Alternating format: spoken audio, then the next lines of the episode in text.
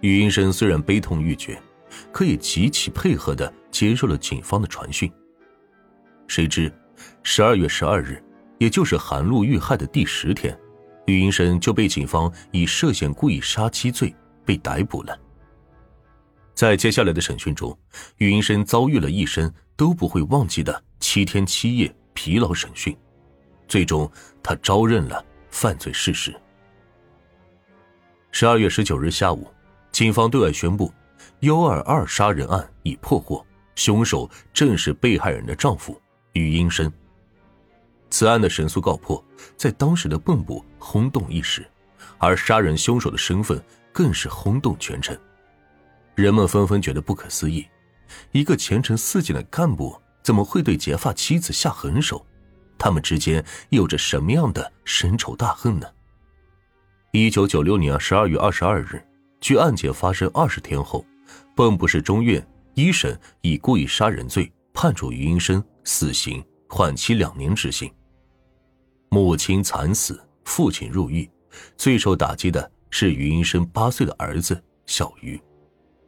他听说是爸爸杀了妈妈，始终是不肯相信，无数次的问外婆：“这是真的吗？这是真的吗？我不相信。”可是外婆除了流泪，什么也不说。他不明白，在几次庭审中，他作为重要的证人，一直认为爸爸妈妈的关系很好。出事当天早上，是爸爸亲自牵着他的小手送他到学校的。可法官并没有采信一个八岁孩子的证言。于英生是这样供述自己的作案动机和作案过程的：作案动机是因为两千八百元来历不明的钱。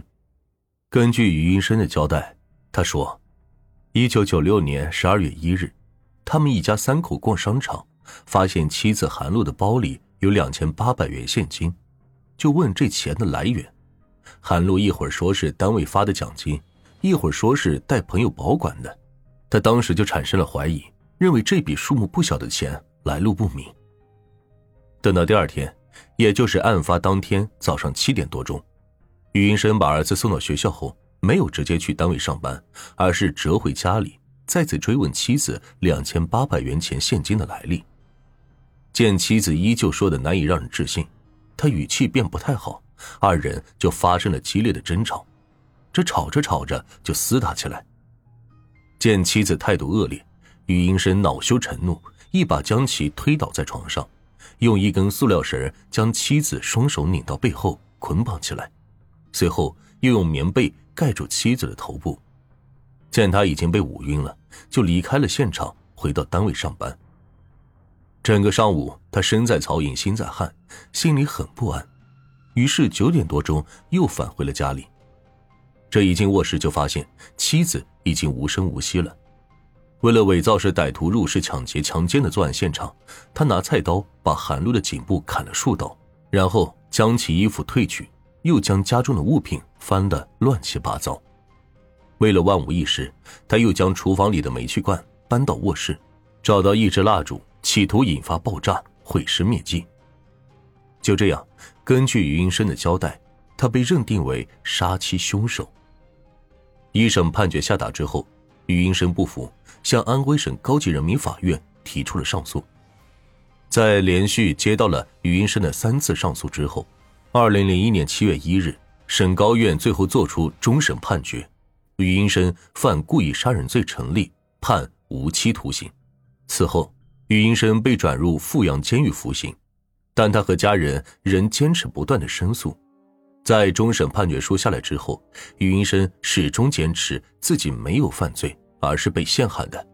其父母也坚信是法院判错了，因此始终要求法院进行重判。在此期间，于云生的岳父和岳母也坚持为女儿讨公道。他们作为原告刑事附带民事诉讼代表，向于云生应提出民事赔偿。可于云生夫妇除了案发现场的那套房子之外，没有任何的积蓄。最终，法院将那套房子判给了两位老人。亲眼目睹母亲的惨状，而又得知是父亲杀死的母亲，小鱼的情绪非常糟糕。整日沉默寡言，流泪不止。外婆对小鱼说：“你爸爸做的事由你爸爸承担，你不要为这样的爸爸难过，他罪有应得。以后你就跟着外公外婆一起生活吧。”对此，于家人没有争，但他们一直坚持为儿子上诉，却没能翻案。于英生在狱中得知这些，痛不欲生，真想一死了之。但是，一想到自己的家人和岳父岳母已断绝往来，小鱼夹在中间，茫然无措。那么，他必须得活下去，来证明自己的清白，让儿子知道他的父亲不是杀人犯。于英生的父亲于道兴始终坚信小儿子是清白的，为了给小儿子申诉。当时已年过七旬的于道兴，不顾自己年迈，亲自前往北京、合肥进行了几十次的申诉，希望上面能够重视这个案件。为了鼓励儿子活下去的信心，他每个月都会坐车从蚌埠来到富阳监狱探监，给儿子带来家乡菜，鼓励儿子一定要坚持下去，不能绝望。然而，多次的申诉均是无功而返。到了二零零五年八月。省检察院控审处检察官李革明实在不忍心看到老人这样，于是就坦白的告诉他，案子已经审定九年了，很难再翻案。即使法律错了，纠错也是漫长的过程。希望老人还是想想以后的事。听闻此言，于道兴老泪纵横。于道兴的老伴在于英生被抓前几个月就因病去世了，他生前是一个。职能单位的负责人，他的在天之灵怎么也不会想到，就在他去世后不久，他的小儿子因涉嫌杀人被抓，而于道兴依旧没有停下申诉的脚步，因为他知道自己儿子现在能指望的也就是自己了，他不能倒下。然而，于道兴老人没有等到为儿子洗刷清白的那一天。